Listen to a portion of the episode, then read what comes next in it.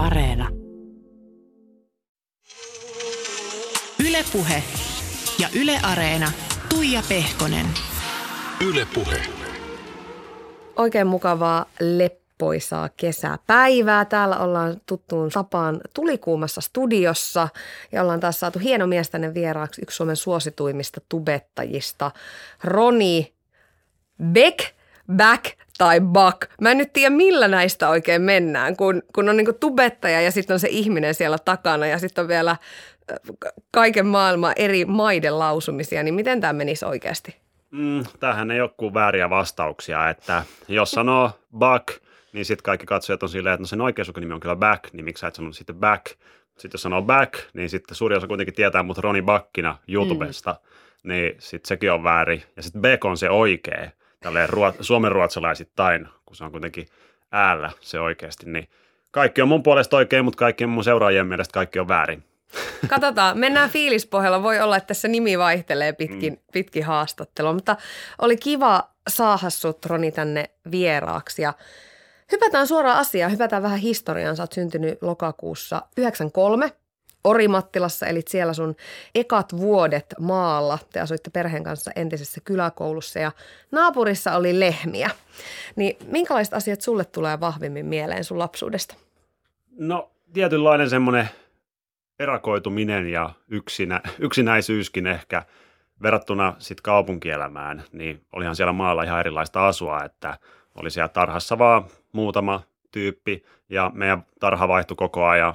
En oikein ihan ole tarkalleen tietoinen siitä, että miksi, mutta koko ajan niin ihmiset vaihtui siinä ympärillä ja se paikka vaihtui niin ei oikein ollut ystäviä silloin nuorena, johonkin seitsemän vuoteen saakka. Mutta ei se silleen haitannut, kun oli pikku lapsi eikä edes tiennyt niin kuin mistään ystävyydestä sen enempää. enempää niin se oli, oli sun normi. Niin, se oli mun normi ja meillä oli koiria ja mulla oli vanhemmat, jotka rakasti mua tosi paljon ja sitten mä sain veljen ja toisenkin veljen siihen kylkeen, niin toi ei se niin kuin haitannut mua silloin, mutta nykyään kun miettii taaksepäin, niin oli se kyllä erittäin outoa aikaa. Hankala kuvitella, että nyt kun on tämmöinen helsinkiläinen ollut parikymmentä vuotta, niin että joskus on asunut siellä maalla. Palaatko sä urbaani mies usein vielä mielen maisemissa sinne maalaiskoulun miljööhön? Joo, se, tota, se sama rakennus on nykyään meidän entinen koti ja nykyinen mökki, niin siellä tulee paljon vetettyä aikaa ja sinne palaa kyllä tosi usein ja se on niinku se mun ehkä niinku semmoinen oikea koti, jopa voisin sanoa. Et sinne kun menee, niin on semmoinen oikeasti kotosa fiilis. Et Helsingissä vaikka onkin asunut täällä vaikka ja missä, niin ei se tunnu samalta. Kun sinne menee, niin se on semmoinen paikka, mikä on ollut niin kuin pikkulapsesta saakka, niin se on se kotosin paikka mulle. Sun molemmat vanhemmat on lääkäreitä ja se oli myöskin pitkään sun haave. No se tyssähti siihen, että fysiikka ei sujunut lainkaan koulussa, mutta oliko sulla sitten muita unelma-ammatteja lapsuudessa? Ei kyllä lapsuudessa oikein ole, kun ei tiennyt mitään muita ammatteja. Se mun mielestä on tosi, tosi Ihana, absurdi sä oot ajatus. kasvanut ihan purkissa. Niin, no niin on. Et tota, mä olin tosi epäsosiaalinenkin vielä siihen päälle, niin en mä tiennyt, mitä mun vaikka serkkujen vanhemmat teki. Tai niin mä, mä tiesin vain yhden ammatin tai kaksi ammattia, lääkäri ja opettaja. Kaksi eli eri ammattikuntaa, mihin mä törmäsin mun elämässä. Niin koita sitten valita niistä kahdesta, että ei se opettaminen nyt sekään niin hirveän tylsältä kuulostanut, mutta lääkäri oli sitten ehkä se niin kuin vahvempi fiilis. Mutta fysiikka oli semmoinen, että sitä mä en kyllä osannut, no kyllä mä jonkin verran osasin, mutta yhtenä tota, iltana mä päätin, että okei, nyt tähän yhteen fysiikan kurssiin lukiossa mä panostan niin paljon kuin mä vaan pystyn. Ja jos mä en saa yli kutosta, niin sit mä toi, sit mä toi luovutan. Et nyt mä oon laittanut kaiken likoon. No mä luin ja luin ja luin ja kaikki tehtävät siitä kirjasta osasin paitsi kaksi. Ja mä en keksinyt mitenkään niihin vastausta. No, ne oli sitten kaksi isointa tehtävää siinä itse kokeessa ja kutonen sieltä tuli. Opettaja antoi vielä sääli seiska mulle, että mä en luovuttaisi, mutta se oli sitten siinä se unelma. Voi miten sydäntä riipivä tarina. Mm. Luuletko että lääkärin ammatti olisi ollut myös sun vanhempien toive, että olisi tullut jotenkin perinteen jatkaja? Vai onko ylipäätään vanhemmilta tullut tämmöisiä toiveita tai paineita tai tavoitteita? Ei yhtään ole tullut kyllä mitään. En mä tiedä, mitä ne oikeasti sitten ajattelee. Kai mun äiti kerran sanoi mulle, että kunhan susta ei tule alkoholistia tai huume, huumeriippuvaista, niin kaikki on vähän niin kuin fine. Niin tuolla mentaliteetillä mä oon vähän niin kuin elänyt, että ne on ne, ne, on ne löyhät rajaehdot, että kunhan, kunhan ne täyttyy tai niiltä vältytään, niin kaikki on fine. Mutta en, en mä kyllä mitään semmoista painetta ole kyllä kokenut ja en mä tiedä, mitä vanhemmat miettii. Olisi kyllä kiva kysyä, että ehkä joku päivä ne uskaltaa vastatakin siihen kysymykseen rehellisesti, että mitä ne on miettinyt. Roni, mä tiedän, että sulla on tosi tosi kova työmoraali. Sä, sä oot kertonut jopa olevas tietyllä tapaa työnarkomaani, niin minkälaisen kasvatuksen sä oot saanut? Kannustettiinko teitä veljeksiä esimerkiksi nuoresta saakka semmoiseen ahkeruuteen ja työnteon mentaliteettiin? Ei kyllä mun mielestä ihan hirveästi kuitenkaan ohjattu siihen suuntaan, mutta tiedätkö yksi päivä, kun me oltiin siellä maalla, mun tyttöystävä oli mukana ja se pääsi kerran tapaamaan mun vanhemmat ja, ja tota, hän sitten sanoi muistaakseni, että – kyllä mä nyt ymmärrän, että miksi sä teet niin paljon töitä, kun sun vanhemmat on täällä niin kuin mökillä ja ne tekee koko ajan töitä. Niin jos sä et tee siinä vieressä töitä, niin vaan niin kuin katsot jotain telkkaria, niin tuleehan siinä vähän semmoinen laiska olo. Että mm. ei ole niin kuin ohjattu, mutta kun on vaan niin kuin nähnyt siinä vieressä, että... Ikään kuin se malli. Niin, niin se on ollut se lähin malli. Ja sitä kautta, jos mä sitten teen jotain muuta siinä, kun ne teki töitä koko ajan, niin tuntuu vaan silleen, että miksi mä en tee. Ja sitä kautta se tuli. Niin hyvä ja huono puoli kai sitten samaan aikaan, että vaikea on pitää lomaa. Se on kyllä, ehkä mä vähitellen alkanut siihenkin oppimaan, mutta se on niin vaatinut tosi paljon työtä multa, että mä oon osannut ottaa myös vähän etäisyyttä siihen työntekoon. Varmaan just sen takia, että on tottunut näkemään sitä, että aamusta iltaa oli sitten töissä tai työn ulkopuolella, niin jo koko ajan jotain häärätään. Miten tiiviisti ja läheisesti sä oot nykyään vanhempien kanssa tekemisissä? Enemmän ja enemmän ehkä mä oon just nyt astunut siihen tiettyyn ikään. Se on ihanaa, kun tulee taas, rupeaa taas tulemaan jotenkin sellaisia vanhoja juttuja, joita arvostaa eri tavalla. Nimenomaan. Siis mulla oli just semmoinen tietynlainen itsenä, itsenäistymisvaihe, kun 22-vuotiaana vasta muutin pois vanhemmilta, niin sitten oli silleen, että mä selvin tästä maailmasta yksi, että vika asia, mitä mä haluan nyt nähdä, on mun vanhemmat ja otti sitten etäisyyttä aika paljon kuitenkin näki suhteellisesti. Et mä en ole koskaan asunut vanhemmista yli kilometrin päässä edelleenkään. että toi, et kyllä mä sille vähän vanhempien poika on edelleen, mutta, mutta toi, sitten joku muu jotenkin napsahti pään sisällä, että nyt mä haluan viettää enemmän niiden kanssa aikaa. Ehkä se, kun joku, jostain mä luin jonkun twiitin tai jonkun, että tämä ei ole varmaan mikään fakta, mutta siinä sanottiin, että kun sä täytät 18 vuotta, niin sä oot viettänyt – 80 prossaa ajasta sun vanhempies kanssa. Ja mä olin vaan, että wow, että jos toi pitää edes vähän paikkansa, niin jos mulla on 20 prossaa jäljellä aikaa mun vanhempien kanssa, niin en mä halua, että se menee niin. Mm.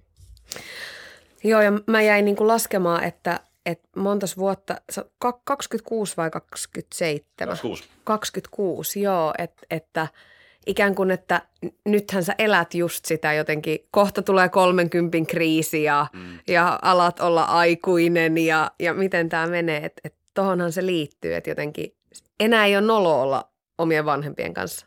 Niin, kyllä mä siitä on paljon kuullut, että Roni, miksi sä asut niin lähellä vanhempia, että et sä uskalla yhtään kauemmaksi mennä ja mä oon vaan silleen, että niin no milloin sä oot nähnyt viimeksi sun vanhempia? Mä näen niitä kerran viikossa. Ja niin no, no joo, pari kuukautta tässä nyt on mennyt, kun mä en ole nähnyt niitä, niin en mä tiedä kumpi tässä nyt on, on se, on se looseri. Sulla on myöskin kaksi veljeä, Jimi ja Mike. Niin minkälaiset roolit teillä oli sun veljen kanssa silloin pienempänä? Mitä te teitte yhdessä? No, mä olin ensin se yksi tyyppi vaan siinä perheessä. Ja sitten kun tuli Jimi, niin mä olin tosi sille katkera ja surullinen siitä, että nyt me jaettiin meidän roolit. Tai niin kuin se vanhempien huomio, se jaettiin. Että mä en saanutkaan sitä kaikkea. Niin mä kiusasin paljon Jimiä, si- siitä, se, siitä on kyllä muistikuvia, ja tota, hän sitten kertoi vanhemmille ja mä jouduin aina arestiin, että kyllä mä niinku siitä sain sitten. Sä olit pahis. Mä olin pahis ja sitten kun tuli Mikekin, niin mä olin kolme ja kuusi vuotta vanhempi kuin mun veljet, niin mun piti voittaa kaikessa. Oli sitten kyseessä urheilu tai joku älyllinen juttu, niin ei varmaan olisi edes tarvinnut, mutta mä olin tosi kilpailuhenkinen ja mä näen itsessäni edelleen niitä piirteitä, että mä en halua hävitä. Ja mä veikkaan, se johtuu just siitä, että mä en ole voinut hävitä mun pikkuvelille, koska mä oon niin kuin monta vuotta enemmän elänyt tätä maailmaa. Ny- nykyään se niin kuin prosentuaalisesti pienenee ja pienenee, että nykyään jos mä hävin vaikka mun Jimi-veljelle juoksukisassa, niin mä oon silleen, että no joo, että tota, sä oot tommonen nuori poika. Nuoria vetrejä. Mä soitin itse asiassa toiselle, toiselle sun velistä, eli Mikelle, ja mä kysyin siitä, että kun myöskin hän on suosittu tubettaja, että te teette myöskin paljon yhteistyötä videoilla, niin että minkälaista sun kanssa oikein on tehdä töitä? Minkälainen työkaveri sä Voi oikein apua. oot? Yle Puhe. Öö, no, Roni on kyllä ihan erilainen työntekijä kuin minä. Että hän on semmoinen, joka tykkää edetä loogisesti ja aika järjestelmällisesti, kun taas mä oon vähän tämmöinen, että teen mitä huvittaa. Se on sitten, millä, millä me ollaan menty, että minä ja Roni ei oltaisi kyllä hyviä työ, työkavereita, Eli sä, jos pitäisi joka päivä tehdä töitä. sä oot se taiteilija ja Roni on sitten se jämy. No siis Roni on vähän järjestelmällisempi kyllä, tai siis paljonkin, joka on sitten onnistunut. Se on, se on, se on ollut hyvä piirre sillä. No niin, minkälaisissa asioissa te sitten sparrailette keskenänne ja kysytte ehkä jopa neuvoa toisiltanne, kun kuitenkin teette molemmat hommia samalla, aika tuommoisella marginaalisella alalla. Joo, siis tämä on tosiaan ollut, ollut tosi hyvä, että on näinkin lähipiirissä tämmöinen ihminen, joka kokee samoja asioita kuin minä työelämässä. Että tässähän tulee paljon uniikkia ongel, uniikkeja ongelmia ää, ja kaikenlaisia haasteita, joihin oikeastaan ainoa apu voi olla toinen vaikuttaja. E- Esimerkiksi asioita, että mitä mä teen, kun näin tapahtuu, tai onko tämä hyvä pikkukuva, tai onko tämä näin edespäin ja näin edespäin. Niin tuommoisissa asioissa, joissa ollaan vähän epävarmoja, niin tykätään kysyä toisiltamme neuvoa. Jos unohdetaan hetkeksi työkuviot, niin teillä on itse asiassa aika paljon ikäeroa. Teillä on siis kuusi vuotta ikäeroa. Se on itse asiassa muuten sama kuin mulla ja mun siskolla. Ja ainakin mun Joo. piti taistella silloin aikana aika pitkään siitä siskon hyväksynnästä. Niin miten se meni teillä? Kuinka pitkään sun piti taistella, että Roni hyväksyi sut ikään kuin tasavertosena vai ootko sä aina se pikkuveli? No en mä usko, että mä oon vieläkään oikein hyväksytty. Ne ymmärtää, että mä oon vähän tämmöinen, minkälainen mä oon, mutta ää, mä en usko, että mä uskon, että mä tuun aina olemaan pikkuveli, vaikka me oltaisiin 60- ja 66-vuotiaita. Että tulee aina ajattelemaan silleen, mitä toi pikkuveli nyt täällä no, huolehtii siitä, että kun mä teen vähän, jos sitä huvittaa, niin Toni välillä tulee sanomaan, että oot nyt ihan varma. Yle Puhe. Siinä kuultiin Roni Backson kuusi vuotta nuorempaa pikkuveljeä Mikkeä, joka jotenkin sanoi niin raastavasti, että, että en tiedä olenko koskaan ihan hyväksytty. Et, et kuitenkin aina on se pikkuveli ja siinä on ikään kuin se tie, tietynlainen semmoinen valta-asema, niin, niin mitä sä sanot? Tuleeko kysyttyä paljon vielä pikkuveljeltä neuvoa, kun olette samalla alalla? Kyllä mä arvostan hänen mielipidettään ihan hirveästi. Just niin kuin hän viisa, viisasti sanoi, niin tässä meidän alalla tulee niin outoja ongelmia ja tilanteita vastaan, että ei voi keltään muut kysyä kuin joltain, joka on tässä samassa maailmassa. Ja sitten just, että löytyy tommonen tyyppi, jolta voi kysyä, niin on todellakin ollut pelastus todella monta kertaa. Ja vähän kyllä niin kuin, kyllä mä Miken niin kuin hyväksyn täysin juuri sellaisena kuin hän on. Hän on erilainen kuin minä, joka tuli tuossa kyllä selkeästi esille. Ja ne piirteet on myös ollut semmoisia, mitä me ollaan käsitelty keskenään, että kun me ollaan vähän erilaisia, tai niin, niin kuin mikä sanoi, että me voitaisiin olla niin kuin työkavereita, niin kyllä se nyt ehkä jopa vähän pitää paikkansa. Et me vaan noto, ollaan vähän erilaisia ja eletään sen mukaan, mutta kuitenkin voidaan, voidaan kysyä toisiltamme neuvoa ja tolleen. Niin tietyllä tavalla me ollaan vähän etäisiä, mutta sitten taas kun me ymmärretään se, niin me toimitaan kyllä ihan hyvin. Minkä takia teistä molemmista tuli tubettajia? Peila, pe, peilautuuko se jotenkin teidän johonkin yhteisiin kokemuksiin tai katsoks Mike jotenkin susta mallia ikään kuin? Niinhän se usein menee. Voin tässä itse pikkusiskona sanoa, että aika usein tuli perässä tehtyä asioita, mitä isosisko teki edellä. No, mikä mun mielestä aloitti aika lailla sen takia, kun mä tein videoita ja oikeastaan se vielä auttoi sitä, kun Mike oli mun mielestä niin hirveän hauska ja mä halusin Miken mukaan, koska Mike oli niin hauska ja me oltiin kahdestaan, siis mä, mä väitän, että me ollaan kahdestaan ehkä hauskin kaksikko, mitä löytyy. Meillä jotenkin se kemia toimii niin hyvin totta kai, kun me ollaan vietetty niin paljon aikaa yhdessä, niin toi, mä halusin sen mukaan ja se oli, että en mä nyt oikein tiedä, että ehkä kiusataan koulussa, jos mä täm, tämmöistä tuun tekemään ja mä olin vaan, että no sano vaan, jos joskus haluat. Ja sitten se tuli vähitellen mukaan ja teki videoita mun kanssa ja yhtäkkiä se oli, että pitäisikö mun kan, niin perustaa oma kanava. Ja mä olin vaan, että joo, joo, joo, joo, tee, tee. Että sitten mulla on joku tyyppi, joka tekee näitä samoja hommia kanssa. Niin toi, mä välillä vähän pelkää, että mikä jotenkin näkee sen negatiivisena asiana, että se innostui tubettamisesta sen takia, että mä olin niin kuin löytänyt siitä itselleni semmoisen kutsumuksen, koska hän on kuitenkin sit saavuttanut niin paljon itse kanssa ja tekee hyvin eri lailla asiat kuin minä, että mä, niin kuin, että mä en näe niin kuin häntä mun pikkuvelinä silleen, kun joskus nähdään, että on se isoveli Stara ja sitten pikkuveli on jotenkin alempi arvoinen jollain tasolla, en missään nimessä koe sillä tavalla. Te menette ikään kuin samaa polkua, mutta vähän eri reittejä kuitenkin. Joo, kyllä me ollaan joskus oltu enemmän niin kuin tekemisessä keskenään, mutta sitten me otettiin tietoisesti vähän etäisyyttä yhdessä vaiheessa, että niin kuin ei, ei muovauduta liian samanlaisiksi tai jotain. Mä nyt totta kai haluaisin tehdä Miken kanssa aina joka päivä kaiken näköistä, mutta mikä taas haluaa just löytää sitä omaa suuntaa ja se ehkä pelkää just sitä, että mä lähden helposti ohjaamaan, koska mä oon vähän semmoinen ohjaava tyyppikin, joka on taas piirre, mitä mä oon yrittänyt työstää pois, että aina ei tarvitse tehdä niin kuin mun mielestä olisi paras. No mutta se on hyvä, että on tämmöisiä kehityskohteita itsessään. Puhutaan vielä vähän niistä, niistä lapsuuden vuosista. Te muutitte sitten nimittäin Helsinkiin, siis pikku Huopalahteen ja se oli kuulemma maalaispojalle aikamoinen kulttuurishokkikin. Sä oot jotenkin hauskasti sanonut, että teidän kerrostalossa asuu suurin piirtein yhtä paljon ihmisiä kuin sä olit koskaan nähnyt. Niin kerro vähän tuosta ajasta ja siitä muutoksesta, kun tulit isolle kirkolle.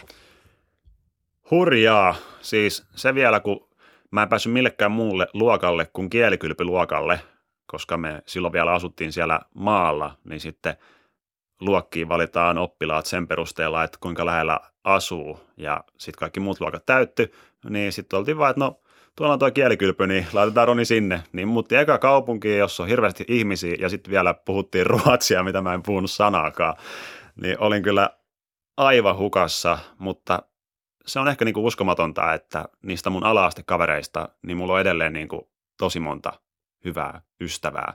Ja edelleenkin me nähtiin viime vuonna kesällä niin koko porukka. Että se on kuulemma tosi harvinaista, että nähdään niin monen vuoden jälkeen jotain ala-astekavereita kautta yläastekavereita. Mutta meillä jotenkin syntyi tietynlainen ryhmä, vaikka siellä nyt oli paljon draamaa ja kiusaamista sun muuta, niin varmaan kun me oltiin se outo kielikylpiporukka, ne on, no on noin ruotsalaiset, niin, niin toi, sen takia ehkä meistä syntyi niin hitsautunut porukka. Ja onneksi oli se tärkeä, läheinen, ö, tiivis porukka siinä, koska sä oot puhunut siitä, että kouluaika ei ollut sulle mitenkään kauhean helppoa. Sä olit hiljainen poika, pitkä etutukka ja näytit vähän tytöltä. Maalaispoika hammasraudoissa, niin se ei oikein niin kuin istunut, istunut Helsinkiin ihan kivuttomasti ja sä olit aika helppo kohde kiusaajille. Miten kun sä muistelet tuota aikaa, niin, niin koetko sä, että sä sait silloin riittävästi tukea esimerkiksi aikuisilta ihmisiltä? Vanhemmilta joo, mutta se ehkä vähän jäi jopa siihen. Et mun mielestä koulussa ei ehkä ollut, tuntuu, että siellä ei otettu ehkä ihan tarpeeksi tosissaan sitä, että jos siellä koulussa vaikka tapahtui jotain, niin että miten siihen reagointiin.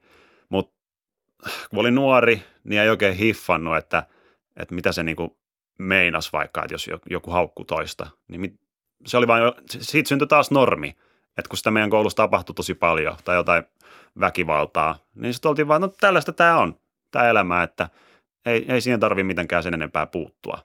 Hmm. Miten nyt kun sä oot ikään kuin, nyt voisi ajatella, että sä oot suosittu ja cool, niin hännystelijöitä myös varmasti riittää, niin miten ne sun kiusaajat, onko ne uskaltanut tai tullut pyytämään anteeksi? Ei ole kyllä anteeksi tullut pyytämään. Ehkä niin kuin ollaan vaan sivuutettu ne entiset ajat ja kun on kohdannut näitä ihmisiä, niin ollaan vaan oltu silleen, että moi moi moi, moi niin kuin muistellaan vaan niitä hyviä aikoja, että mitä kaikkea tapahtui ja naureskellaan silleen, että joo, silloin sä olit vähän semmoinen kiusaaja ja mä olin vaan semmoinen, semmoinen hiljainen nörtti, että joo, se oli hauska, hauskaa silloin, kun oli niin, mutta on se kyllä vähän silleen kiusallista tavata niitä mm. ihmisiä ja kun itse ei ole kuitenkaan ihan täysin unohtanut niitä juttuja. Mutta kyllä mä oon semmoinen tosi anteeksi antava ihminen ja se on oikeastaan, nyt se on nähnyt, että kun on kulunut tämä aika, niin ne kiusaajat, niin ei se ole johtunut se kiusaaminen siitä, että ne olisi niin nimenomaan halunnut kiusata ihmisiä, vaan se johtui siitä, että niillä oli kotona huonosti asiat. Ja sitten se oli vaan se tapa niin kuin saada huomiota tai niin kuin se normi niille jotenkin ö, ilmasta itseään, että puskee muita alaspäin. Niin sitten ehkä sen jälkeen on vielä helpommin voinut antaa anteeksi niille ihmisille, kun on nähnyt sen. Kun ei silloin lapsena osannut ajatella, että hei, tuolla on vaikeaa selvästi kotona, sen takia se kiusaa mua. Silloin oli vaan, että mä oon varmaan jotenkin väärässä tai mä oon jotenkin tyhmä se kiusaaminen loppu lukiossa ja sitten taas lukion jälkeen sä oot kertonut olleesi vähän hukassa nimenomaan ammatinvalinta-asioiden kanssa, koska no ne lääkärin ammatin haaveet, ne piti haudata. Mutta miltä se tulevaisuus silloin näytti ja mitä haaveita siellä ikään kuin odotti? Haaveita ei kyllä hirveästi ollut. Toi tosi tyhjän päällä oli ja siitä mä paljon puhunkin nykyään, että mä yritän niin kuin osallistu kampiksi, missä voidaan niitä nuoria, jotka on just päässyt vaikka ammattikoulusta tai lukiosta tai vaikka peruskoulustakin, niin siihen vaiheeseen olisi joku tuki. Koska niin moni just vaikka lukion jälkeen, jos ei pääse sinne kouluun, mihin hakee, niin on täysin tyhjän päällä. Ja on ollut se paikka, mihin ne on mennyt aina koulu, maanantaista perjantaihin, tietty rytmi. Sitten kun sitä ei ole, niin helposti vaan niin kuin luulee, että ei pärjää ja tulee semmoinen joku kierre, että ei tiedä mitä tekee, niin ei tee mitään ja sitten löytää jotain niin kuin vaikka alkoholin tai jonkun, jonkun pelaamisen tai jotain, joka sitten vie, vie mukanaan. Kyllä mullekin ehkä vähän meinas jotain semmoista tapahtua, mutta joukkueurheilu oli mulle tosi hyvä. Et siellä vaan kun oli pakko olla ää, niin kuin treeneissä, pudista tai salibändiä sitten oli, niin ää, se piti mut tietyssä luupissa. Tuli nähty ihmisiä kuitenkin, tuli urheiltua ja sitten mä olin semmoisen jonkin sorti työmoraalinkin keksinyt, että mä haluan tehdä töitä. Ja se on niin kuin, vanhemmat oli aina antanut tosi paljon niin kuin arvostusta sille, kun mä olin vaikka löytänyt ensimmäisen työpaikan, niin oli sille, että hyvä, joo, ota vaan, ota vaan, ja ne auttoi tosi paljonkin siinä ja tolleen, niin mä, mä, mä pääsin siitä kuitenkin eteenpäin, mutta siinä käytiin kyllä paljon vaiheita läpi. Sä luit sitten kauppatieteitä kandidaatiksi asti ja jos miettii sitä, mitä sä teet nyt, sä oot yrittäjä, sä oot toimitusjohtaja, sä oot oikeastaan koulutusta vastaavassa työssä par-aikaa ja työllistät myöskin muita. Onko siitä koulutuksesta ollut sulle mitään hyötyä? Tota mä oon paljon pohtinut, että ehkä suurin hyöty siinä koulutuksessa on ollut se, että kun menee johonkin paikkaan, missä tubettamisesta ei tiedetä hölkäsen pöläystä, niin sitten kun Roni Buck on aika pyytää lavalle, niin sanotaan, että tubettaja, kauppatieteen kandidaatti Roni Buck. Ja ne on sille, aa, kauppatieteen kandidaatti, se on käynyt jotain kouluja. Arvostusta. Hyvä, hyvä, hyvä. Niin toi, se on, se on kyllä, se, siinä mielessä se on niin kuin CV-merkintänä ollut ihan kiva. Ja jotenkin mut otetaan myös usein paljon vakavemmin, vakavemmin vastaan vaikka jossain palaverissa, kun tubettajista usein, tai se on ehkä vähän muuttunut se näkymä, mutta ennen se oli semmoinen näkymä, että tubettaja on semmoinen tyyppi, joka hölöttää siellä internetissä itsekseen jotain ja sitten jonkun ihmeen takia ihmiset katsoo sitä. Se on niinku semmoista turhaa ajan käyttöä se tubettajien kattominen, niin se on ehkä vähän muuttunut. Ja oikeastaan suurin asia, mitä mun mielestä yliopistosta, yliopistosta opin, oli kärsivällisyys.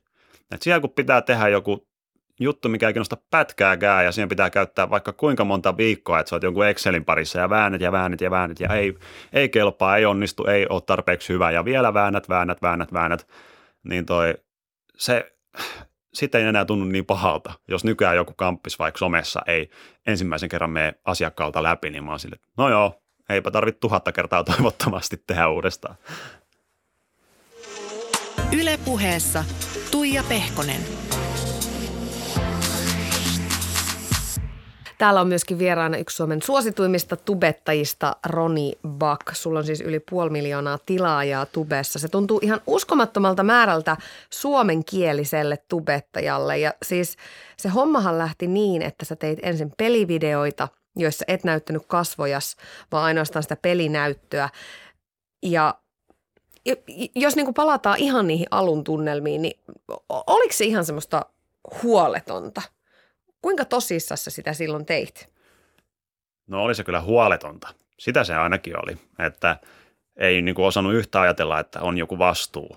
Et sitä vaan hölisi kaiken näköistä. Onneksi mulla sentään oli silleen tietynlaiset arvot kohillaan, kun mä niitä videoita tein, että mä en ihan kaiken näköistä sinne, sinne laittanut. Että... Pitäisi olla aina tarkkana, mitä laittaa nettiin. Niin, mm. ja se vasta pelottaakin, kun mä aloitin 18-vuotiaana tekemään videoita. 18-vuotiaana, ja nykyään niin nuoret haluaa aloittaa tubettamisen joskus 8-vuotiaana. Niin mä, mä laitoin vaikka mitä oloa 18-vuotiaana nettiin, niin mitä 8-vuotias Roni olisi laittanut? En, en edes osaa, en halua edes kuvitella. Mutta joo, se oli aika huoletonta. Mä niin kuin halusin, halusin tehdä siitä ammatin, kun mä tykkäsin pelata hirveästi tietokonetta. Ja mä mietin, että miten tästä voi tehdä ammatin. No, joko sä teet niitä pelejä tai sit sä pelaat niitä pelejä silleen, että sä teet sitä viihdettä. Niin mä en oikein, ei se koodaaminen hirveästi inspiroinut silloin, niin päätinpä sitten alkaa kokeilla tota, kun seurasi tosi paljon itse nuorena kaikki tubettajia ulkomailla. 2013 tuli sellainen hetki, että sä päätit rohkeentua, näytit sun kasvot ja sitä seurasi murskapalaute. Sä poistit sitten videot ja sen jälkeen meni, oliko se niin, että kolme vuotta meni siinä, että sä paljastit seuraavan kerran sun kasvot tubessa. Ja sekin tapahtui vasta sitten, kun sulle oltiin tehty le- le- leukaleikkaus. Ja jotenkin, kun, kun mä niinku yritän miettiä, tota, niin sitä on tosi vaikea edes kuvitella, että miten paljon tommonen voi vaikuttaa nuoren miehen tai naisen itsetuntoon. Miten se vaikutti suhun? Mä olin tosi epävarma mun omasta ulkonäöstäni silloin. Ja sitten kun laittoi sen naaman sinne nettiin ja sitä kun katsoi sitten vaikka joku 6000 ihmistä silloin, niin nykyään se tuntuu tosi pikkusummalta, kun saa hirveästi näyttökertoa joka suunnasta, mutta silloin 6000 ihmistä, niin mietti sen johonkin jollekin futistadionille, ne 6000 ihmistä katsomaan sua, ja sitten kun siellä tuli yksikin kommentti, missä jotenkin kritisoitiin mun ulkonäköä, niin sitten oli vaan silleen, että mä en, mä en kestä tätä, että tähän mä en pysty, että mä en tule koskaan enää näyttämään mun naamaa, ja oikeastaan silloin mietin, että niin kuin positiivisuuden kautta, että okei, no mulla nyt ei naama ole mikään hirveän kummonen, että äänestä ihmiset tykkää että mulla on tosi kiva ääni. Semmoinen mörreä ja kiva. Use, usein tulee kommentteja, että Roni, mä katson sun videot, kun mä menen nukkumaan, että siihen on kiva mennä nukkumaan. Ja mä en oikein tiedä, mitä tuosta pitäisi olla mieltä. En mä, niin mäkään en tiedä. Niin hyvä vai huono juttu. Mutta silleen, että no, mulla on hyvä ääni, niin pidetään siitä kiinni ja jatketaan sillä mun puheella. Oliko se palaute ja se sitä seurannut itsensä kanssa taistelu, niin syy siihen, että sä halusit korjauttaa sun, sun leuan virheasennon vai olisitko sä joka tapauksessa tehnyt niin? Olisin joka tapauksessa, että en mä silloin edes osannut kuvitella, että tubesta olisi koskaan tullut mitään isompaa juttua, että se oli vaan semmoinen sivuharrastus ja en mä sitä sen enempää siitä näkökulmasta pohtinut. Se oli vaan niin kuin pakko tehdä se leukaleikkaus nyt tai sitten viisikymppisenä ja viisikymppisenä luusto parantuu paljon hitaammin, eli se olisi ollut paljon kivuliaampi ja ikävämpi projekti. Ja, niin sitten mä päätin, että tehdään se nyt, kun on ehkä hyvä aika. Onko sille sitten koskaan täydellistä aikaa olla niin pitkään kaikesta sivussa, niin en tiedä, mutta on tosi iloinen, että tein se. Niin sä oot sanonut, että se paransi paitsi sun ulkonäköä, niin myöskin sun elämänlaatua. Mites nyt, kun YouTube on visuaalinen kanava, niin onko sulla tänä päivänä ulkonäköpaineita? Ei. Mä oon jotenkin tosi sinut itseni kanssa ja se on varmasti paljon kiinni siitä, että – mä oon vähän niin kuin luonut tämmöisen henkilöbrändin itsestäni, että mä en hirveästi välitä, miltä mä näytän. Että mä voin niin kuin olla ihan miten sattuu pukeutuneena vaikka missä ympäristössä ja mä niin kuin aina, mulla on verkkarit jalassa, niin kuin lähes aina. Jos se on vaan soveliasta, niin mulla on verkkarit jalassa. Niin toi, mä annan niin semmoisen tosi rennon kuvan itsestäni, joka sitten ihmiset, niin kuin, ihmiset kokee sen aitona ja myös sille helpottavana, että okei, ei toi Roni ole täydellinen, niin ei meidänkään tarvi olla. Niin se on jotenkin, ehkä sen takia mä en koe mitään paineita, tai siis ulkonäköpaineita. Jotenkin kun miettii tota, niin musta se oli ihan älyttömän rohkeata, että sä päätit silloin kaiken ton jälkeen laittaa tosi rajun videon siitä leikkauksesta myöskin tubeen ja, ja rohkeennuit sen tekemään – mä en ikinä uskaltaisi tai ehkä edes haluaisi laittaa noin henkilökohtaista materiaalia itsestäni nettiin, niin miksi sä halusit tehdä niin? toi on erittäin mielenkiintoinen aihe. Tuosta mä oon keskustellut monen ihmisen kanssa ja todella monella ihmisellä on erilaiset näkemykset siitä. Jos sulla on mahdollisuus julkaista jotain, mikä voi parantaa vaikka sanotaan 10 000 ihmisen elämää, mutta se kertoo sun jotain henkilökohtaisia juttuja ulos, niin teetkö se sen? Tosi moni ihminen sanoo, että mä en halua puhua vaikka mun henkilökohtaisista asioista, vaikka se auttaisi 10 000 ihmistä, koska ne on mun henkilökohtaisia asioita, ne ei kuulu muille. Mutta mä oon taas jotenkin niin, mä haluan auttaa ihmisiä ja luoda iloa ja inspiraatiota, niin se, että kun mä oon vaikka sen leukaleikkausvideon tehnyt, niin mulla on tullut vaikka kuinka monta kymmentä, sataa viestiä, että kiitos kun teit sen ja nyt se rohkaisi mua, kun mulla on joku iso leikkaus tulossa tai mulla on toi sama leikkaus, niin nyt mä näen, että se tapahtuu tolleen ja se muutti sun elämää, niin mä tuun tekemään se. Ja itse asiassa nyt, kun mä tulin tänne, niin mulle tuli viesti siltä leukaleikkauslääkäriltä, joka kysyi, että voiko hän jakaa sen videon jossain 700 leukaleikkauslääkärille. Niin mä olin vaan, että no joo, jaa vaan. Että niin kuin se, että mä oon joskus tehnyt se ja antanut luvan, että sitä saa jakaa, niin johtaa siihen, että kaikki hyötyy, mutta mä jaan jotain omasta elämästäni, jonkun palan ulkopuolelle. Niin mä oon jotenkin, ehkä mulla on tubettajan aivot, että mä teen sen mieluummin, kun pidän, itseni, niin kuin, pidän sen itselläni. Jos mietit sitä hyppäystä siitä pojasta, joka tubettaa kasvottomana ja epävarmana kotoaan siihen hetkeen, että sulla on puoli miljoonaa tilaajaa ja sun henkilökohtaisista asioista kirjoitetaan valtakunnallisissa medioissa, niin se hyppäys varsinkaan oman pään sisällä ei varmaan sujunut ihan tosta noin vaan.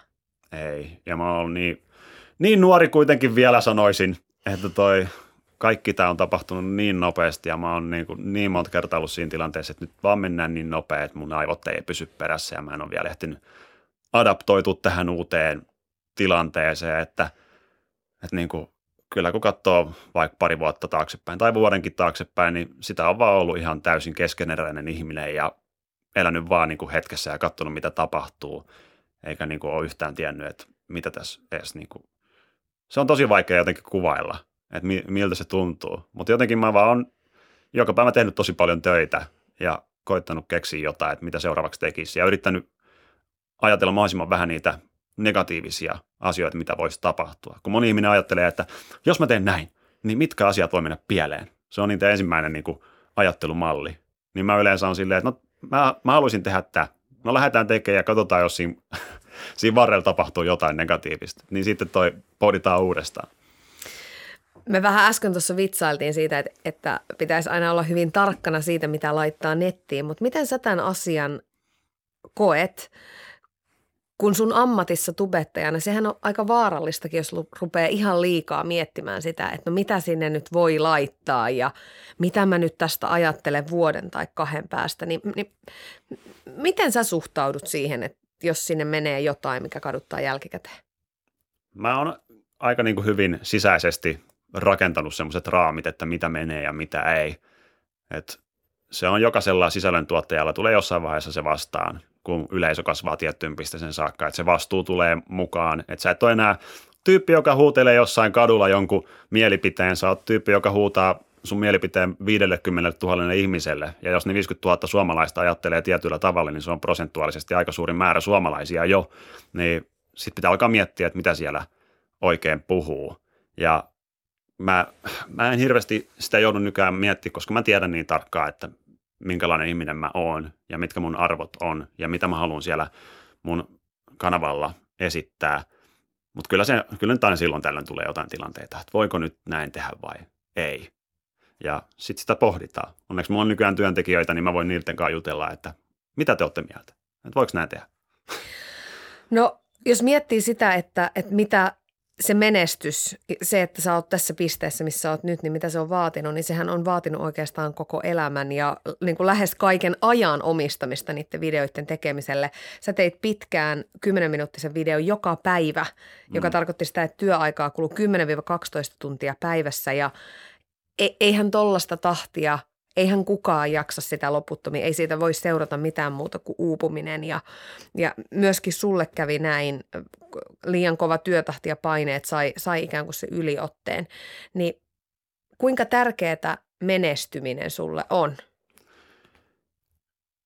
Ei nyt ehkä niin hirveän tärkeää enää. ehkä, ennen oli semmoinen hirveä todistukseen, todistamisen fiilis, että mun on pakko todistaa ihmisille, että mä pärjään tässä maailmassa. Mä haluan todistaa ihmisille, että YouTube on sosiaalinen media, media, joka voi ottaa tosissaan vastaan. Ja niin kuin, mä haluaisin todistaa itselleni kanssa, että tämä ala, minkä mä oon valinnut, on se oikea. Niin mulla on hirveästi tämmöistä niin todistamista, että mä haluan menestyä. Mutta nykyään taas, kun ajattelee asioita pitemmällä mittakaavalla, niin se on muuttunut tosi paljon. Mutta kyllä mä nyt on kuitenkin tosi, tosi niin kuin, kyllä se työ, työmoraali osittain myös johtuu siitä, että mä haluan tehdä asiat isosti ja haluan niin kuin olla iloinen siitä, että mun niin kuin työ etenee, että, että mä niin kuin haluan pysyä paikalteen missään nimessä. Että tietynlainen semmoinen menestyksen haku kuitenkin on tässä läsnä. Miten sä määrittelet sitä omaa menestystä? Milloin sä voit itse ajatella, että nyt ollaan tyytyväisiä, nyt on menestytty? Mulla on tietyt tavoitteet, mitä mä viikossa haluan tehdä sisältöä. Se on niin kolmesta neljää videota viikossa ja sitten mä, mä haluan, että mä kokeilen uusia asioita, että mä en niin pelkästään kuitenkaan pysy siellä YouTubessa kiinni, vaan että menen sitten vaikka johonkin video-ohjelmaan, telkkariin tai No, kaiken näköistä on tulossa tulevaisuudessa, ei siitä sen enempää. Tämä on aina tämä my- mystisyys, joo. niin, että toi haluaa myös edetä ja oikeastaan niin kuin ykkösasia, mitä mä tavoittelen, on se, että mulla on hirveän hauskaa koko ajan. Että se niin kuin, tälläkin viikolla mä oon tehnyt vaikka mitä tosi kivaa. Että mulla on ollut tosi hauskaa ja mä vaan laitan kavereille videota, että hei kattokaa mä tein tämmöistä ja tämmöistä. Ja on sille vähän kuin siistii. Ja mä sille, että joo, tää on mun työ. Kuin kiva, että mä saan tehdä tämmöistä työkseni. Sehän niin. on tosi etuoikeutettua. On, tää on tosi etuoikeutettu. Mä niin kuin tosi usein pysähdyn siihen, että vitsi mä oon etuoikeutetussa asemassa. Koska mä mietin, että kun mä olin kauppiksessa opiskelemassa kauppatieteet, niin mä olisin päätynyt niin pankkiin duuni, joka on tosi hyvä duuni ja ei siinä mitään. Ja mä olisin varmasti ollut tosi tyytyväinen ja iloinen, mutta kun näkee niitä mun kavereita, jotka on käynyt sen saman reiti ja ne käyttää 50-60 tuntia viikossa siellä niin kuin niissä pankkijutuissa ja niin kuin tekee sille firmalle sitä tulosta, ei niin kuin itse koe sitä hyötyä niin suurena, eikä saa niin kuin itse päättää, mitä tekee, kun taas mä herään joka päivä siihen, että mä voin lähteä vaikka jonnekin, jonnekin mettään ja tehdä siellä jonkun videon, tai mä voin tehdä ihan mitä tahansa. Niin on se, ja kutsu sitä työksi vielä kaiken lisäksi. Niin, tosi oikeutettu. Rivien välistä kun lukee ja kuuntelee, niin sulla on tämmöinen yrittäjä, sussa pamppailee yrittäjän sydän. Joo, kai sitten. Hmm. Aina mä sanoin, että musta ei tule koskaan yrittäjää, ja tässä mä nyt oon. Sehän on aika vaikeaa, kun rakastaa sitä, mitä tekee, ja haluaisi sanoa tosi monille jutuille kyllä, mutta sitten aikaa, niin meillä on kaikilla tasan se 24 tuntia vuorokaudessa, ja olisi hyvä tietysti vähän ehtiä myös nukkua. Niin Onko se tasapaino löytynyt nyt, nyt sulla? Parempaan suuntaan on menty tosi paljon, että mä jotenkin tajusin toi itsekin, että mulla on tietyn verran aikaa ja etenkin tietyn verran keskittymiskykyä päivässä. Että jos se niin kuin joka suuntaan menee, että mä hoidan kuvauksen, editoinnin, valaistuksen, käsikirjoittamisen, esiintymisen, brändiyhteistyöt, tapahtumat, kaikki hoidan itse, niin ei, ei sitä tule mitään. Niin siksi mulla on nyt kaksi työntekijä plus manageri plus myyjät, että se on hajautettu. Ja aina yritän miettiä, että jos joku asia, minkä pystyn ulkoistaa, niin mieluummin tekee sen niin kuin, että itse yrittää lähteä kaiken keskellä tekemään asioita. Mutta aina mä oon ollut semmoinen, että mä tiedän parhaiten, että miten asiat tehdään, niin siitä on yritetty päästä pois. Minkälaisena koet sen vastuun yrittäjänä muiden ihmisten elannosta? Varsinkin tämä mennyt kevät näytti sen, että elämä ja maailma on aika arvaamatonta ja, ja ikään kuin varmatkin työt voi loppua monella tosi seinään. Mä otan siitä kyllä tosi, niin kuin, tosi paljon ylpeyttä, että mä pystyn tarjota työpaikan tämmöisin, tai niin kuin, niinä aikoina, niinäkin aikoina, että toi, myös, myös kun oli kaikki, kaikki nämä tämmöiset tukipuheet, niin mä siitäkin tunsin tosi kovaa ylpeyttä, että mä, en, mä niin kuin sanoin suoraan, että mä en tommosia ottaisi vastaan. Että tilanne mikä tilanne, maailmalla, niin mä pyrin mun yrittäjyydellä tehdä niin kuin sitä liikevaihtoa ja sitten maksaa mun työntekijöille. Totta kai jos nyt vaikuttaa suoraan mun, mun ammattiin, niin se olisi eri asia, mutta, mutta niin kuin, tosi paljon ylpeyttä siitä koen ja myös mä palkkasin yhden tyypin siinä ajalla, että sekin, että yksi tyyppi oli jumissa kotona vailla mitään tekemistä ja mä pystyin saada sen tekemään töitä, niin kyllä se niin kuin sitä yrittäjän sydäntä lämmittää. Hatunnosta sille. Roni, uupumisesta ja burnoutista niin on puhuttu viime vuosina ihan valtavan paljon, niin onko se susta tervettä tai onko se järkevää, että työlle annetaan meidän yhteiskunnassa niin iso merkitys, että sen kustannuksella jopa sairastutaan fyysisesti? Onhan se sairasta jut, niin kuin to, kokonaisuudessa. Miten se niin menee? Mutta mä en tiedä, mistä se niin kuin oikein on lähtöisin. Että kyllä me kuitenkin ihmiset kuitenkin ollaan se, joka päättää sen, että me mennään sinne hommiin ja käytetään siihen niin paljon aikaa ja energiaa ja uuvutaan. Että toi, mä en tiedä, olisiko sitten jossain koulun kautta mahdollisuus informoida nuoria, että ei se ole ihan tällaista. Kyllä mä semmoistakin on kuullut monet mun kaverit, jotka on yliopistossa ja ne opiskelee jotain tosi monimutkaista asiaa, missä niin kuin normaalisti kaikki on tosi tosi menestyneitä, niin sitten yritetään just opettaa niitä, että te ette kilpaile keskenään, vaan te olette niin kuin jeestatkaa toisianne, opiskelukavereita ja varmistakaa, että te olette niin kuin onnellisia ja lähtekää sitä kautta, että te pysytte terveenä ja niin edespäin. Niin ehkä tuommoista, kun taas kauppiksessa se on ihan päinvastoin, että kauppiksessa taas kilpaillaan, että no, kuka pääsee parhaaseen duuniin ja, ja kella on parhaat sijoitukset ja tolleen noin. Niin mä ehkä itse olen joutunut sen just kantapään kautta sitten käydä läpi itse. Että mä oon noin itselleni täysin mun koko niin kuin olemuksen arvon sen mun työn kautta, koska ei mulla ole mitään muuta. Niin mä olin, mä olin se niin kuin 100 prossaa Roni Buck tubettaja, se mun, niin kuin kuka mä oon ihmisenä. Niin sitten mä oon lähtenyt sitä tässä viimeisen kahden vuoden aikana käsittelemään, että mitä muutakin se voisi olla. Onko siihen löytynyt vastaus? On. Mä yritän olla hyvä poika, ystävä, perheenjäsen, veli, ystävä. Mä niin kuin fudisjengiläinen, salibändijengiläinen, niin kuin tämmöisiä oikean elämän juttuja, niin mä oon halunnut, halunnut niin kuin nostaa arvossa. Kun oli se tietty vaihe, kun oli tosi itsenäistynyt ja halusi niin kuin lyödä läpi elämässä ja teki niitä tubevideoita aamusta iltaa, niin kaikki nämä unohtu. Et ei niillä ollut enää mitään merkitystä. Piti vaan kasvattaa sitä niin kuin egoa sen työn kautta mutta nykyään se koostuu monesta asiasta ja yritän, niin kuin, vaikka se välillä vähän tuntuu tylsältä versus työn tekeminen, joku lautapelin pelaaminen tyttöystävän kanssa, niin, niin toi, kyllä sitä tekee just sen takia, että tietää kuinka tärkeää sekin on, että on jotain muuta. Ylepuheessa Tuija Pehkonen.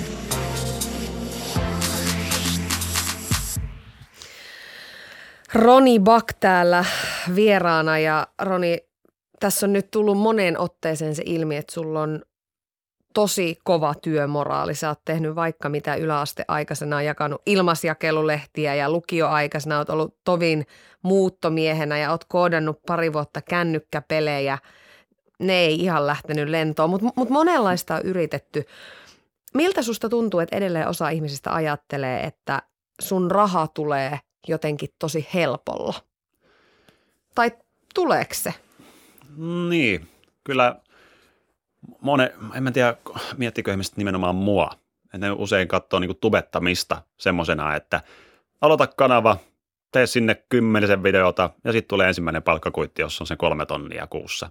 Niin se on ehkä se käsitys, joka ehkä on tullut sitten jostain uutisoinnista. Ja mä luulen, että tämä koskee muitakin vaikuttajia kuin tubettajia, esimerkiksi Joo. blokkaajia ja, ja somettajia myöskin. Joo, mutta toi – en mä nyt ehkä niin kuin, mä oon tehnyt niin paljon duunise eteen ja moni ihminen tietää sen, koska mä oon kuitenkin jakanut sitä aika paljon ihmisille, että tämä mun tarinaa, koska niin moni on, on niin kuin inspiroitunut mun kautta aloittamaan erilaisia asioita. No, etenkin tubettamista, niin kuin viestejä tulee tosi paljon, että sä oot inspiroinut mut tubettamaan ja sitten vaikka mun, ne on lukenut mun tubettajan käsikirja, kirjan ja siellä se story kuitenkin kertoo, että miten se oikeasti meni ja ehkä niin kuin sitä mä oon yrittänyt nimenomaan tuoda ihmisille esille, että se ei ole mennyt niin, että julkaise video ja siitä tulee hitti ja se on siinä. Sä oot sanon, sanonut, että sun videon suosittuuden avulla sun itsevarmuus ja sun itseluottamus on noussut tosi humisten, niin ootko miettinyt sitä, että mitkä muut asiat on vaikuttanut siihen, että ujosta tyypistä on kasvanut itsevarma esiintyjä, joka esiintyy sadoille tuhansille ihmisille viikoittain? siihen on vaikka kuinka monta asiaa, mitä mä oon tehnyt tässä, tässä niin kuin, että mä oon kehittänyt itseni tähän pisteeseen. Koska sehän on aika hieno tarina, että, että on ujo, vähän syrjään vetäytyvä poika ja, ja yhtäkkiä sä oot tossa tilanteessa. Niin, kyllä mä oon ihan samaa mieltä, että... Että oothan sä astunut ikään kuin aika paljon uusille alueille. Mm, ja mä väittäisin, että suurin vaikuttava tekijä on ehkä ollut ne läheiset ihmiset siinä ympärillä, jotka on vaan niin kuin yllyttänyt, että joo, joo, tee, tee, kyllä sä pärjäät, kyllä sä oot hyvä. Ja sitten kun mä oon tehnyt jotain, vaikka se on mennyt ihan pieleen, niin on sille, että ei se mitään, hyvin se meni kuitenkin ihan niin kuin, että sä, sä mietit liikaa. Ja on ollut just niin kuin tosi inspiroivia ihmisiä myös ympärillä, niin kuin, jotka on tehnyt, ollut tosi itsevarmoja siinä, mitä ne tekee. Niin sitten on ollut silleen, että no mä haluan vähän, vähän olla samanlainen kuin toi mun kaveri. Että se luottaa itsensä noin paljon ja uskaltaa viedä itsensä epämukavuusalueelle. Niin miksi mä en olisi? Että se niin kuin, tietynlainen, oikeastaan se lähti siitä, kun mä lopetin tietokoneiden pelaamisen niin aktiivisesti. Ja mä päätin, että nyt mä niin kuin oikeaa elämää haluan elää täysillä. Niin mä älysin, että okei, oikea elämä on paljon pelottavampi paikka. Että siellä voi vaikka ihastua toiseen ihmiseen tai siellä voi niin kuin, kastua vedestä tai ihan mitä tahansa voi tapahtua, kun taas pelimaailmassa kaikki tapahtuu siellä screenillä, johon mä olin tottunut. Niin sitten kun vei itsensä oikea elämää ja näki, että mitä kaikkea täällä voi kokea, niin sitten se vaan vei mukanaan, että halusi kokea kaikki uusia juttuja. Ja sitä kautta ehkä niin kuin itsevarmuus var, var, niin kuin rohkeuden kautta tuli esiin. Olisiko se oikein sanottu, että sä olit, siis, että sä olit aiemmin suorastaan peliaddikti lukioaikaisena? Joo, ja oikeastaan yläastekin ja varmaan senkin jälkeen, että joo, etenkin lapsuudessa tosi, tosi paha. Mä niin kuin viime viikonloppuna just juttelin mun vanhempien kanssa siitä, että mitä sä Roni pelasit niitä pelejä niin paljon ja miltä se nykyään tuntuu, että sä käytät niin paljon peleihin aikaa. Pelaat sä enää ollenkaan? Ei, muuta kuin jos mä teen sitä videon, niin silloin mä tota, voin pelata jotain pelejä. Mutta en, en niin kuin yhtään, ja se on ihan, ihan uskomaton kuvitella, että, että miten mulla on nykyäänkin niin hirveän kova kiire, ja ei ole koskaan niin kuin, aikaa tehdä mitään, kun ennen kuitenkin viikossa vähintään sen parikymmentä tuntia vietti tietokoneella. Sulla menee mitään. se aika nyt elämiseen. No joo, kyllä se siihen menee, että kyllä kun rannalle menee ja on siellä pari tuntia, niin, niin verrattuna siihen, että olisi istunut kaksi tuntia tietokoneella, niin kyllä on nykyään paljon iloisempi.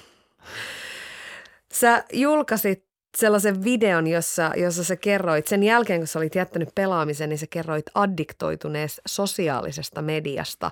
Niin Roni, millä tolalla tällä hetkellä sun somekäyttäytyminen on? Paljon, paljon paremmalla. Että mä tosiaan käytin sitä somea tosi sille impulsiivisesti, että mun oli pakko koko ajan tuoda, tuoda se kännykkä siihen naamaan eteen ja näprätä siellä jotain ja niin kuin No sitä, se on tosi moni samaistu siihen videoon kyllä, että tuli hirveästi viestejä, että Roni kiitos kun puhuit tuosta, no, että mä, mä huomasin, että mulla on ihan sama juttu, että me selvitään tästä yhdessä. Ja ehkä paras viesti oli, kun joku, joku vanhempi laittoi, että mun lapset, ne katsoi sun videon ja ne poisti kaikki pelit niiden kännykästä, koska ne on, he, heidän mielestään he olivat addiktoituneita niihin liikaa. Niin nyt he haluavat kokeilla asioita oikeassa elämässä enemmän. Niin kiitos Roni. Ne olivat, oho, no kai, kai toikin on ihan kiva. Kannatti tehdä video. Niin, taas kerran jaoin jotain omasta elämästäni, jotain tämmöistä henkilökohtaista, mutta sitten taas se auttoi ehkä muita ihmisiä.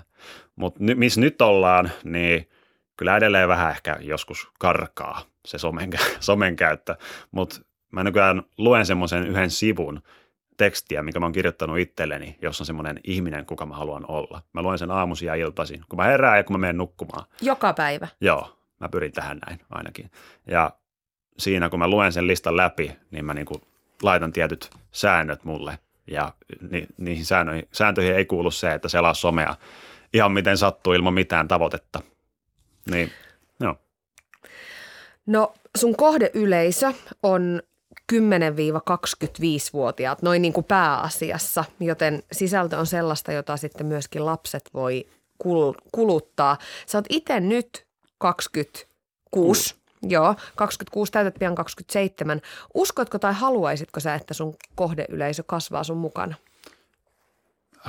Mulla ei oikein koskaan niin kuin hen, henkilökohtaisesta mielipiteestä ole ollut mitään kohdeyleisöä. Et mä teen niin kuin videoita itselleni täysin ja mä niin kuin, kun mä keksin jonkun hauska idea, niin mä teen sen sen takia, että se on mun mielestä hauskaa. Ja sitten se päätyy sinne nettiin. Ja jos sitä sitten katsoo kaksivuotias tai 80-vuotias mummini, joka katsoo kaikki mun videot. Tärkein. niin, niin se on ihan, se on sitten ihan heidän päätettävissä, että kuka sitä katsoo. Että toi, kyllä mä tietynlaista niin kuin askelta eteenpäin sille ehkä niin kuin omaan ikäluokkaani kohdentuen on semmoista kehitystä nähnyt tässä sisällön tuotannossa. Ja se johtuu täysin siitä, että kun ennen mä tein kaikki videot yksin, niin oli tietyt raja-arvot, että mä en voinut vaan tehdä hirveän monimutkaisia asioita. Ja sitten meni aina sen helpomman kautta, koska oli ne tietyt rajat. Niin sitten usein se helppo oli joku tosi yksinkertainen juttu, joka taas niille nuoremmille oli paljon kiinnostavampaa. Vaikka pelivideo, peli, peli vaan käyntiin, kamera sinne yläkulmaa ja pelaa sitä peliä, ei sen vaikeampaa, tai on se tosi vaikeaa, tai en nyt niin vähättele missään nimessä sitä, mutta se oli vaan semmoinen, että tämä on helppo tehdä ja siksi mä teen sen. Ja se niin kuin, kun taas vanhempi yleisö ehkä arvostaa semmoista vähän niin kuin enemmän suunniteltua sisältöä, johon on nähty enemmän vaivaa, niin mä oon ehkä hypännyt siihen maailmaan nyt enemmän. Ja siihen mä oon taas tarvinnut sitten työntekijöitä, koska mä en siihen itse pysty. Se tuo tosi paljon vastuuta ja se tuo samalla myöskin tosi paljon valtaa, että sulla on niin älytön yleisö siellä seuraamassa ja kuuntelemassa. Niin miten sun pää pysyy kasassa sen ajatuksen kanssa, että joka kymmenes suomalainen seuraa sun tekemisiä? No lähinnä siitä, että mä en koskaan sano tota ääneen, että sehän sen sekoittaa – mä muistan yhden päivän, kun me oltiin Manchesterissa mun veljen kanssa katsomassa jalkapallomatsia. Se oli Manchester United vastaan joku, en muista mikä. Ja sitten siellä kuulutettiin, että siellä oli kai 70 000 ihmistä. Ja siinä vaiheessa mulla valaistui ensimmäisen kerran. Mulla oli varmaan 200 000 tilaajaa silloin. Ja mä mietin, että kolme kertaa tämä määrä on klikannut sitä näppäintä, että ne seuraa. Että täällä on ihan hirveästi porukkaa, että on se ihan loputtoman iso määrä – ja mitä sä nyt oikein kysytkään siihen liittyen? Mä kysyin oikeastaan siitä, että miten sun pää pysyy niin, kasassa sen, sen ajatuksen kanssa. Se on ollut vaikeaa usein ja se tapa, miten mä oon päässyt sitä niin kuin, tai niin kuin päässyt eteenpäin siinä on se, että mä oon luonut sitä omaa itseäni tuben ulkopuolella tai kaiken TV-maailman ulkopuolella tai radiomaailman ulkopuolella tai mitä. Että kuka se Roni on niin kuin oikeasti sen kavereiden kesken. Ja sen takia mä yritän pyhittää viikosta paljon aikaa just siihen, että mä pelaan lautapelejä tyttöystävän kanssa tai mä menen näkemään kavereita tai niin kuin, luen kirjaa tai jotain niin kuin, katon jonkun kiinnostavaa elokuvaa, että mä niin kuin palaan sille maan kamaralle, kun se elämä vie tässä ympärillä sinne sun tänne.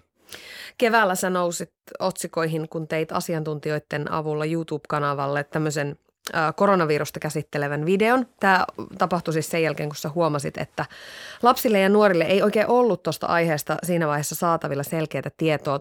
Niin minkälaiset aiheet, Roni, on semmoisia, joihin se ylipäätään oot valmis vaikutusvaltaasi tubettajana käyttämään? Jos mä pystyn tuoda jotain informaatiota ihmisille tai jos mä voin tuoda iloa ja inspiraatiota. No ehkä kolme. Informaatio, ilo ja inspiraatio. Sehän on kolme iitä. Pitää tehdä joku Joku huoneen taulu semmoinen. niin. Kuinka paljon sä koet, että suhun yritetään ulkoapäin vaikuttaa? Lähinnä siis siihen, että mitä sanot tai mitä jätät sanomatta. Kyllähän paljon tulee viestejä, niin kuin, jotka mukailee sen myötä, että, että hyvä kun teet noin. Että hyvä kun et vaikka kiroille videoilla, niin se niin kuin, tota kautta yleensä tulee, että ei, harvoin just yritetään vaikuttaa just siihen, mitä mä, mitä mä oikein puhun. Paljon tulee kaikenlaisia kansanaloitteita sun muita poliittisia juttuja tai ihan mitä tahansa jotain yritysten mainostamista ja niin edespäin, mitä niin kuin pyydetään, että olisi tosi tärkeä Roni, että puhuisit. Ja sitä kautta yritetään vähän päästä mun pääsisälle, että mä niin kokisin sen velvollisuutena. Usein vaikka joku ilmastonmuutos tai joku hyvä, niin kuin, mikä tämä nyt on, joku charity, mikä se nyt on suomeksi? Siis tämmöinen äh, lahjoittaminen, siis öö, niin kuin, hy- hyvän hyvä, tekeväisyys. Niin, just se. Miten tämä oli kaikista vaikein sana löytää yhtäkkiä? Sä sekoitit munkin päälle niin. tässä hetkeksi, joo. Hitsi, mikä aivohiiri. No joo, joo. niin toi, sitten vielä sanotaan, että tämä on niin kuin hyvän tekeväisyyttä, että niin kuin hyppäät tähän mukaan ja teette sitä asiasta videoja ja niin edespäin. Niin kyllä se niin kuin, se on yksi niistä asioista siinä mun listalla, että molempien osapuolia pitää sitä jollain tavalla hyötyä, että mä – niin kuin tuo jotain uutta informaatiota mun yleisölle tai jotain, niin kuin mäkin saan siitä jotain irti, että mä en vaan lähde asioihin, vaan sen takia, että joku toinen on käskenyt tai pyytänyt mut siihen. Kuinka paljon se tubettamisen tuoma suosio ja se erityisesti nuorten esikuvana oleminen, niin kuinka paljon se rajoittaa sun normaalia elämää? Kai se nyt on ehkä semmoiset tietynlaiset julkisuuden rajat ylipäätänsä oli sitten kuka tahansa siellä yleisössä, että julkisesti ei kannata kännissä pyöriä ympäriinsä. Se on ihan hyvä sääntö, ja oli sitten julkisuuden henkilö tai ei. Muuten monet jotenkin ajattelee, että tubettajat on ihan täysin aitoja, että meissä, meissä ei ole mitään roolia. Ja jos on joku pienikin rooli, niin se on niin kuin huijausta.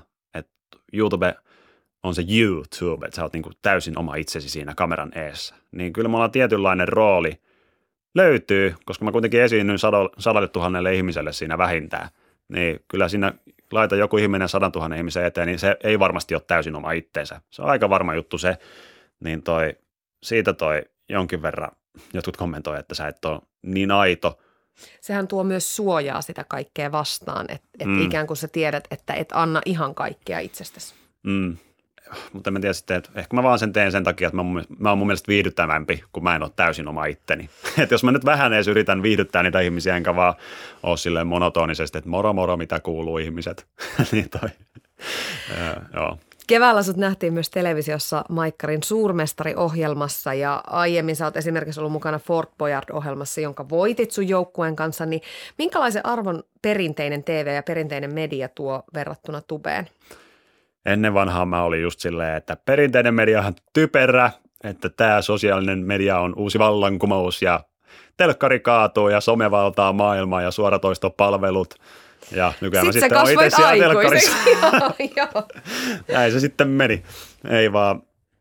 Sitten mä olisin, että nämä maailmat kyllä voi toimia käsikädessä ja itse asiassa toimii mun mielestä tosi hyvin käsikädessä, että, että vanhempi sukupolvi viettää enemmän aikaa siellä telkkarissa kuin taas somessa nuoremmat, niin sitten jos voidaan nämä kaksi maailmaa yhdistää, niin mun mielestä siinä on tosi paljon voitettavaa. Ja kyllä se TV-maailma, siinä on tietynlainen semmoinen arvokkuus, joka mun mielestä ehkä joku päivä somessa on myös, mutta on se niin kuin jotenkin eri juttu, kun niitä hommia tekee.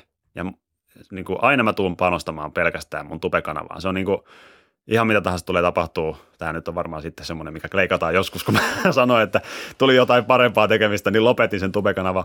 Mutta aina mä tuun keskittyä siihen mun omaan kanavaan ja nämä kaikki asiat, mitä siellä ympärillä tulee, oli sitten radiota, telkkaria tai ihan mitä tahansa, niin ne on vaan semmoinen sivu juttu, joka tukee sitä mun pääjuttua, joka on se some. Roni Bak, kiitos ihan miljoonasti, että tulit vieraaksi. Oli ihana saada sut tänne ja, ja kuulla sun tarina ja kaikkea hyvää. Kuin myös, kiitos paljon. Ylepuhe ja Yle Areena. Tuija Pehkonen. Ylepuhe.